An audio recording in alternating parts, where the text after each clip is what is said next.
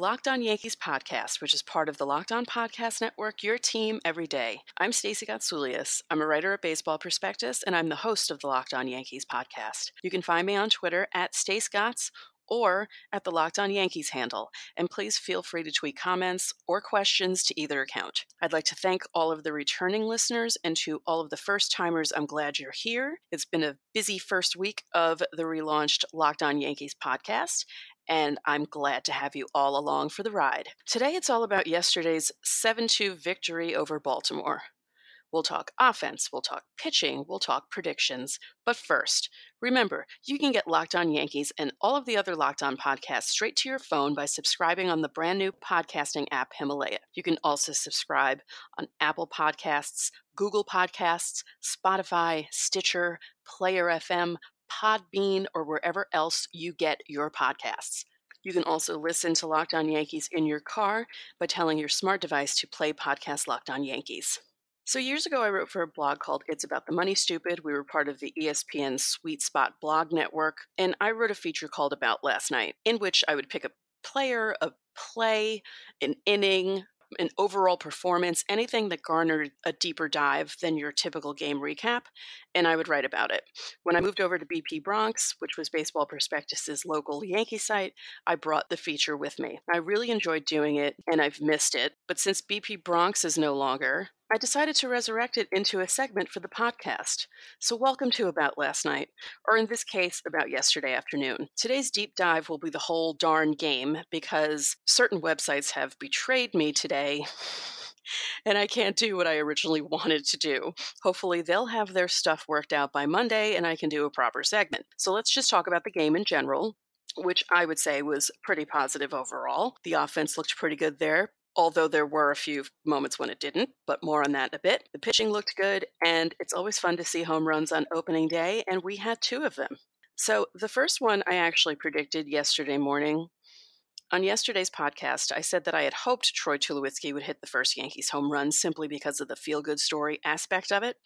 But after I uploaded the podcast, my computer screensaver popped up, and I have a word of the day screensaver on my MacBook Air. Well, the word that popped up was adroit, which made me giggle, and I immediately tweeted the following. The word of the day on my word of the day screensaver is adroit, and that means Luke Voit will hit the first Yankees home run of the season because John Sterling is a weirdo and his home run call is Voit is adroit, and that's what I'm basing it on. So after Brett Gardner struck out on three pitches, Aaron Judge got the Yankees' first hit, a single, which is hilarious considering I think he only hit one single throughout spring training. Giancarlo Stanton followed it up with a single of his own and put two on the bases for Voit. So Voit steps in, works the count to 3 1, and then he bashes a breaking ball from Andrew Cashner 428 feet into Monument Park to put the Yankees up 3 0. He did his little Sammy Sosa kind of jump thing that he does and was very excited running around the bases. I thought to myself, cool, Yankees are up 3 nothing. This is exactly the kind of start you want. It's the kind of start um, that you would want for your starting pitcher. You know, giving him a 3 nothing lead in the bottom of the first will make him relax a little bit. The thing is, I forgot about my Voit tweet which is kind of scary because I only tweeted it out three hours before the game. So when people started saying, Oh, you called it, and I said, I called what? because in my brain, I thought of what I said about Troy Tulowitzki, completely forgetting about the Voit tweet. So someone actually sent it to me, and I realized, wow, I completely forgot that I even said this. So I always joke about getting older, and that was a scary old person moment. So let's get back to the top of the first just because Masahiro Tanaka looked good, got the first two batters out. Then Jonathan Villar hit a single. Then Trey Mancini hit a single, but thankfully it hit Jonathan Villar, which made it the third out. Because if it hadn't hit him, it would have been another single. Villar probably would have made it to third because he was running. And Tanaka would have had first and third with two outs, and he wouldn't have been out of the inning because he looked good right away, and then it kind of got a little iffy. So thank you to Villar for being in the way of the ball. We appreciate it. In the third inning, Judge hit another single. Stanton walked, and that put another two men on base for Voit. This time, no one was out because Judge let off. And Cashner walked Voit on four pitches. which loaded the base bases for Miguel Andujar, who grounded into a double play, but Judge scored and made it 4 0 after three. The Orioles got on the board in the fourth, and Andujar made a bad throw with two outs, which allowed Trey Mancini to advance two bases, and then Rio Ru- I can't say this name, Rio Ruiz singled him home. So it was 4 1. In the fifth inning, Cashner walked Gardner, Judge, and Stanton, which loaded the bases for Voit. Baltimore had seen enough. They took Cashner out. They replaced him with reliever Mike Wright, and he hit Voit right in his elbow, forcing in a run. And Andujar followed with a sacrifice fly, and the Yankees led after five innings, 6 1. Now, remember to get this show every day, subscribe to Locked On Yankees on the new Himalaya podcasting app. In an ever expanding podcast world, you need Himalaya with their personally curated playlists and new features every day. Download Himalaya at your App Store and subscribe to Locked On Yankees. Guys, let's talk about sex. Remember the days when you were always ready to go? When you'd stride to the plate and hit a first pitch home run every time? Well, now you can return to your glory days, increase your performance, and get that extra confidence in bed bluechew.com. That's blue, like the color blue. Blue Chew brings you the first chewable with the same FDA approved active ingredients as Viagra and Cialis, so you know they work. Think of it as a PED that won't get you suspended. You can take them anytime, day or night, even on a full stomach.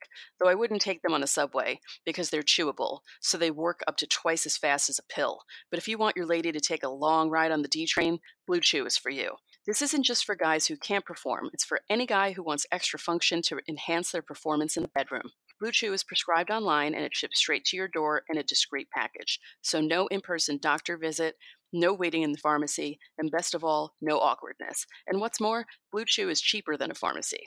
Right now, we've got a special deal for our listeners. Visit bluechew.com and get your first shipment free when you use our special promo code MLB. Just pay $5 for shipping. Again, that's B L U E chew.com. Promo code MLB to try it for free. Blue Chew is the better, cheaper, faster choice, and we thank them for sponsoring the podcast. Tanaka came back in the second inning and struck out the side. He finished his day with five strikeouts over five and two thirds innings. He looked good after that somewhat shaky latter part of the first inning. So he gave up six hits, two runs, one of them earned because of Miguel Andujar's error. He did not walk a batter. And at one point, he retired eight in a row.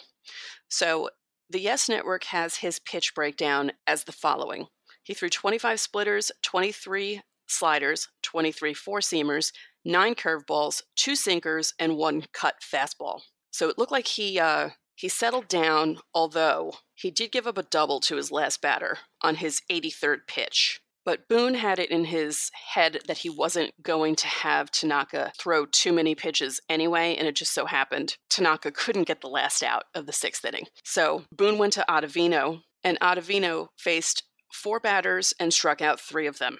He pitched one and one third innings. And I have to say, he threw a strike three that it moved like a wiffle ball. He pitches to where he tunnels the ball and I'm taking this from David Cone, who said this on the postgame. It'll be going straight until the last few feet and then suddenly move left or right. And in this case, if I'm recalling correctly, it was to a right handed batter. No, was it a left handed batter? I'm going to get this wrong. Either way, the ball looked like it was going and then it just went whoop to the right or to the left.